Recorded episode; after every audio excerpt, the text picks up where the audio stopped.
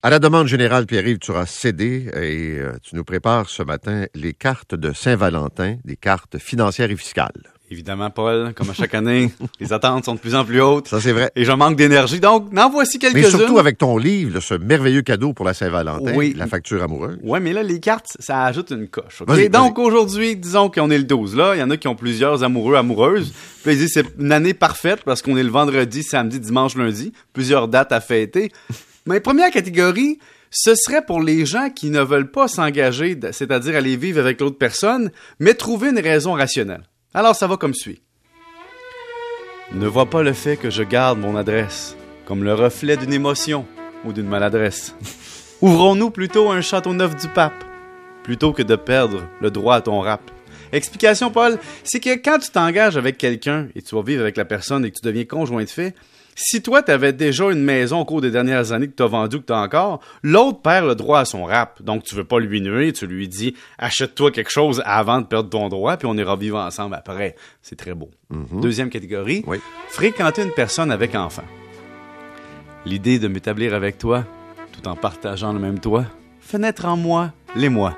Mais gardons chacun notre maison, car au nom de la raison et en dépit de la passion, nous tenons à tes allocations. Explication, Paul, quand t'as une mère monoparentale ou un père monoparental qui a des enfants à charge, si un conjoint qui rentre dans la maison, hein, on augmente les revenus du revenu net familial et donc on perd des allocations et ça, c'est de l'argent non imposable gratuit. Prochaine catégorie? Oui. Preuve d'engagement à long terme quand on n'est pas marié. J'aurais pu t'acheter des fleurs dont la durée n'a aucune valeur. Je préfère cotiser à ton REER et être témoin un jour du transfert à ton frère. Ah ça, Paul, c'est vraiment beau parce Je que... te dire une affaire, tu t'es lancé. Oh, mais il y a- il y, a deux affaires très belles là-dedans. Un, cotiser au REER, c'est perdre le droit sur l'argent et donc c'est une preuve d'amour. Mais deuxièmement, sous-entendre que tu vas être là le jour du transfert au fer, Wow. ça, ça veut dire que tu vas être là l'année où la personne va avoir atteint 71 ans et elle va être obligée de faire le transfert. Donc, c'est une preuve d'engagement à long terme, à moins évidemment que vous ayez 63, 64 ans. On continue. Catégorie vouloir se marier mais protéger certains actifs. Épouse-moi, tout en gardant pour toi sur ton CELI les droits. Oui, parce que Paul, si tu veux te marier, mais dire j'aimerais me marier avec toi, mais en séparation de biens, c'est pas très romantique. Mais sous-entendre à la personne que tu veux lui laisser la liberté de garder son CELI, c'est une façon de dire que, en séparation de biens, le CELI appartient à chacun des époux et donc, finalement, tu es en séparation de biens. D'ailleurs, j'ai un témoignage récemment. Il y a un gars qui avait demandé sa blonde en mariage. Le mariage approchait. Puis quelques semaines avant le mariage, il a dit, sais-tu quoi, euh, j'aimerais ça que ce soit en séparation de biens.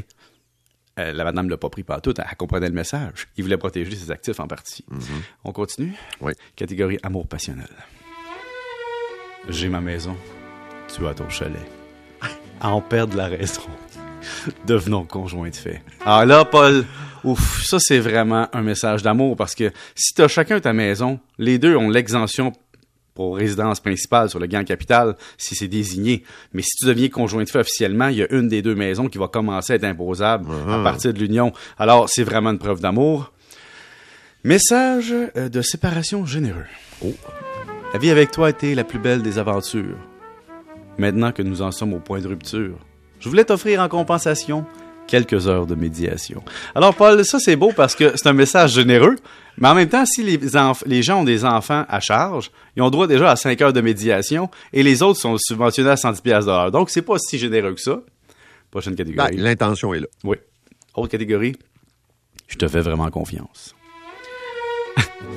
Avant de croiser ta route, je vivais dans le doute. Trop d'amour déçu dans le collimateur. Je vivais constamment dans la peur. Mais avec les années au compteur et aucune erreur financière dans la douleur, je te laisserai au REE sans peur à être l'unique souscripteur. Ouf. Hey, ça, là, c'est vraiment une preuve de confiance inutile. Parce que avoir un seul souscripteur au REE, c'est risqué qu'en cas de séparation, l'ex pogne la dérape et décide de retirer le REE et nuire aux enfants. Et donc, c'est beau dans un message de Saint-Valentin, mais là, l'amour fiscal revient demeurer co-souscripteur du régime, on sait jamais. Alors, Paul, c'était mes suggestions pour la Saint-Valentin. C'est, très bien, puis c'est, judicieux, puis ce, sont ces détails-là parfois qui nous échappent. C'est peuvent- les larmes aux yeux. Oui, exactement, parce que c'est, il y a quelque chose de touchant. J'ai une question personnelle. Oh boy. Vas-y. Est-ce qu'avec ton amoureuse, vous avez eu le temps de faire euh, toutes vos discussions sur la planification financière, tous les enjeux, ou s'il reste encore des sujets pour le souper de la Saint-Valentin? Non, il en reste en masse parce que Paul, il n'y a jamais de fin aux discussions fiscales, légales et morales. Tu sais que dans un couple, quand un comptable dans la patente, il y a toujours une- un envers fiscal dans la discussion latente. Je viens de t'inventer ça on the spot, toi, là. là. C'est, impressionnant. Je te dis, je suis... euh, Bouche bée. ah, Mais Paul, pour vrai, euh, sans blague, ce qui est le fun cette année, pour vrai, euh, le timing de la Saint-Valentin, on peut-tu dire, parce qu'il y a euh, chez les restaurateurs d'habitude une pression du 14. Oui. Là, il y a des gens qui veulent faire ça le vendredi, il y en a qui veulent faire ça la fin de semaine. Et là, les restaurateurs, restaurateurs, les restaurateurs peuvent amortir sur le 12, 13, 14, tu sais, même le 11, la Saint-Valentin, ce qui est quand même très rentable. Parce que quand la Saint-Valentin, le 14, tombe le samedi, les restaurateurs font moins de souper de Saint-Valentin. Mais j'ai des confidences de restaurateurs. Là, on n'est pas pandémie, fait qu'évidemment, ils ont une autre attitude. Mais d'habitude, ils me disent, c'est le pire souper. Pierre, merci beaucoup. Salut. C'est beau, hein? C'est, incroyable. Fiscalement vôtre. Et je journée. rappelle, je rappelle, la facture amoureuse, c'est un joli cadeau pour la Saint-Valentin. Avec les fleurs, par exemple.